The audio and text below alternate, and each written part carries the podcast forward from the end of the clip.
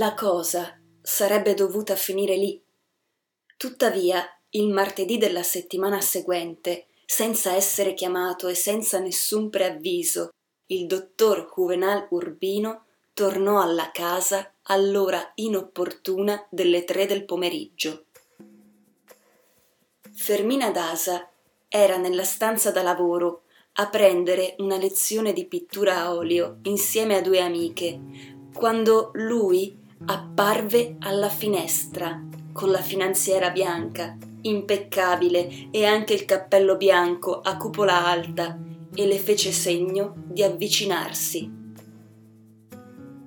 Lei appoggiò la tela sulla sedia e si diresse verso la finestra, camminando in punta di piedi, con la gonna a volant alzata fino alle caviglie per impedire che strusciasse per terra. Aveva un diadema con un ciondolo che le cadeva sulla fronte, la cui pietra lucente aveva lo stesso colore scontroso dei suoi occhi e tutto in lei esalava un'aura di frescura. Al medico richiamò l'attenzione il fatto che si vestisse per dipingere in casa come se andasse a una festa le sentì il polso dall'esterno della finestra, le fece tirar fuori la lingua, le esaminò la gola con una spatola di alluminio, le guardò l'interno delle palpebre inferiori e, ogni volta, fece un gesto di approvazione. Era meno represso della visita precedente, ma lei lo era di più, perché non capiva il motivo di quella visita imprevista, se lui stesso aveva detto che non sarebbe tornato a meno che l'avessero chiamato per qualche novità. Anzi, non voleva più rivederlo. Quando finì la visita, il medico mise la spatola nella valigetta strapiena di strumenti e di boccette di medicine, e la chiuse con un colpo secco. Lei sta come una rosa appena spuntata, disse lui. Grazie. Addio, disse e citò male San Tommaso. Si ricordi che tutto quello che è buono, venga da dove venga, proviene dallo Spirito Santo. Le piace la musica? Lo chiese con un sorriso affascinante, in modo casuale, ma lei non lo corrispose. Perché questa domanda? chiese a sua volta. La musica è importante per la salute, disse lui. Lo credeva davvero e lei avrebbe saputo molto presto e per il resto della sua vita che il tema della musica era quasi una formula magica che lui usava per proporre un'amicizia, ma in quel momento l'interpretò come una presa in giro. Per di più, le due amiche che avevano fatto finta di dipingere mentre loro parlavano alla finestra fecero dei risolini da topi e si coprirono la faccia con le tele, e questo finì di offuscare Fermina Dasa. Cieca di rabbia, chiuse la finestra con un colpo secco.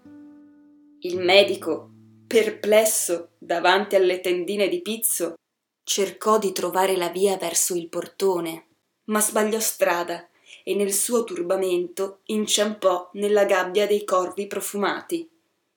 Questi lanciarono uno stridio sordido e agitarono le ali spaventati, e gli abiti del medico rimasero impregnati di una fragranza da donna. Il tuono della voce di Lorenzo Dasa lo fece bloccare dove stava. Dottore, mi aspetti lì! Aveva visto tutto dal piano di sopra e stava scendendo le scale mentre si abbottonava la camicia, gonfio e paonazzo e ancora con le basette scompigliate da un cattivo sogno della siesta. Il medico tentò di dominare il rossore. Ho detto a sua figlia che sta come una rosa.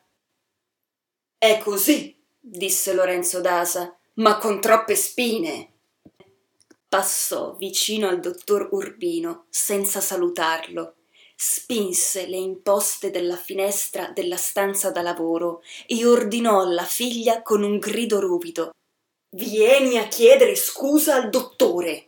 Il medico cercò di mediare per impedirlo, ma Lorenzo Dasa non gli prestò attenzione. Insistette. Sbrigati! Lei guardò le amiche con una supplica nascosta di comprensione e rispose a suo padre di non avere niente di cui scusarsi, dato che aveva chiuso la finestra solo per impedire che continuasse a entrare il sole.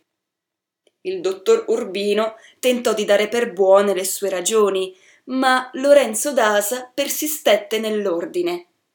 Allora Fermina Dasa tornò alla finestra pallida di rabbia e, portando davanti il piede destro mentre si sollevava la gonna con la punta delle dita, fece al medico un inchino teatrale. Le faccio le mie più sentite scuse, signore, disse. Il dottor Juvenal Urbino la imitò giovialmente, facendo col suo cappello a tuba un gesto da moschettiere, ma non ottenne il sorriso di pietà che si aspettava. Lorenzo Dasa lo invitò poi a prendere nello studio un caffè